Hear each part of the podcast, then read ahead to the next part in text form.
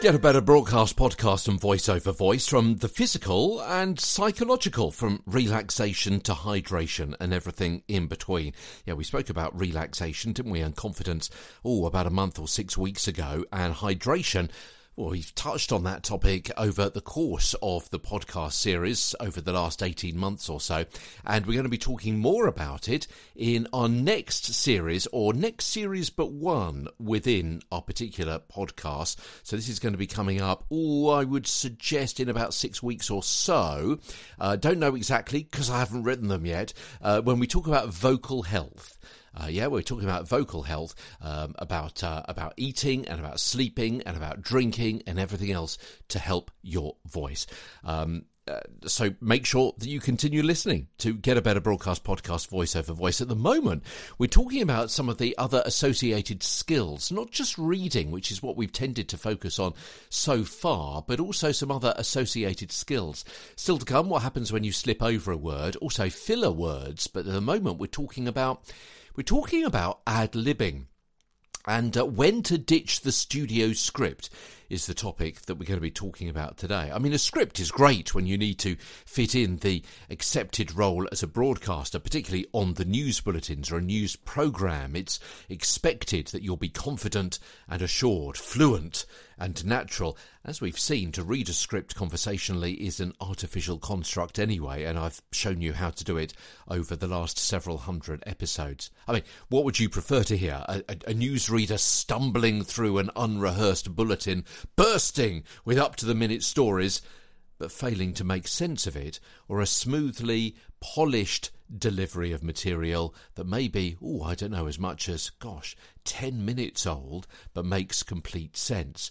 Obviously, I would hope it would be the second one, but with the tips, the tricks, and the techniques that I've taught you over the course of the last 18 months or so, you should be much more confident in picking up a script, knowing where a sentence is going, and be able to get that feeling from experience of which words to intonate, about the tone, about the pace, the projection, and the pauses, and everything else that we've spoken about. So that's the importance of the script. But why can't broadcasters and podcasters usually work from a script? Well, as I say, news people tend to, of course, have a script because what they say has got to be fluent. It's got to be accurate legally and informationally, explanatory, and to fit into a set time. But for everyone else, a script is really time consuming to prepare, and, and not everyone can pass off a script to sounding off the cuff. Writing to be read and writing to be heard are different things. So, what's on your blog and what's on your pod really need to be different.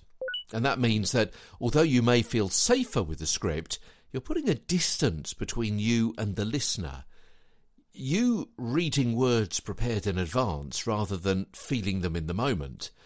But when you're presenting live streams or YouTube videos or recording a podcast, you can sound much more natural by not reading. And in these situations, you'll be more likely talking to one person at a time. Of course, as we looked at before, live broadcasters are literally broad casting, speaking to an entire audience, an entire nation at once, perhaps.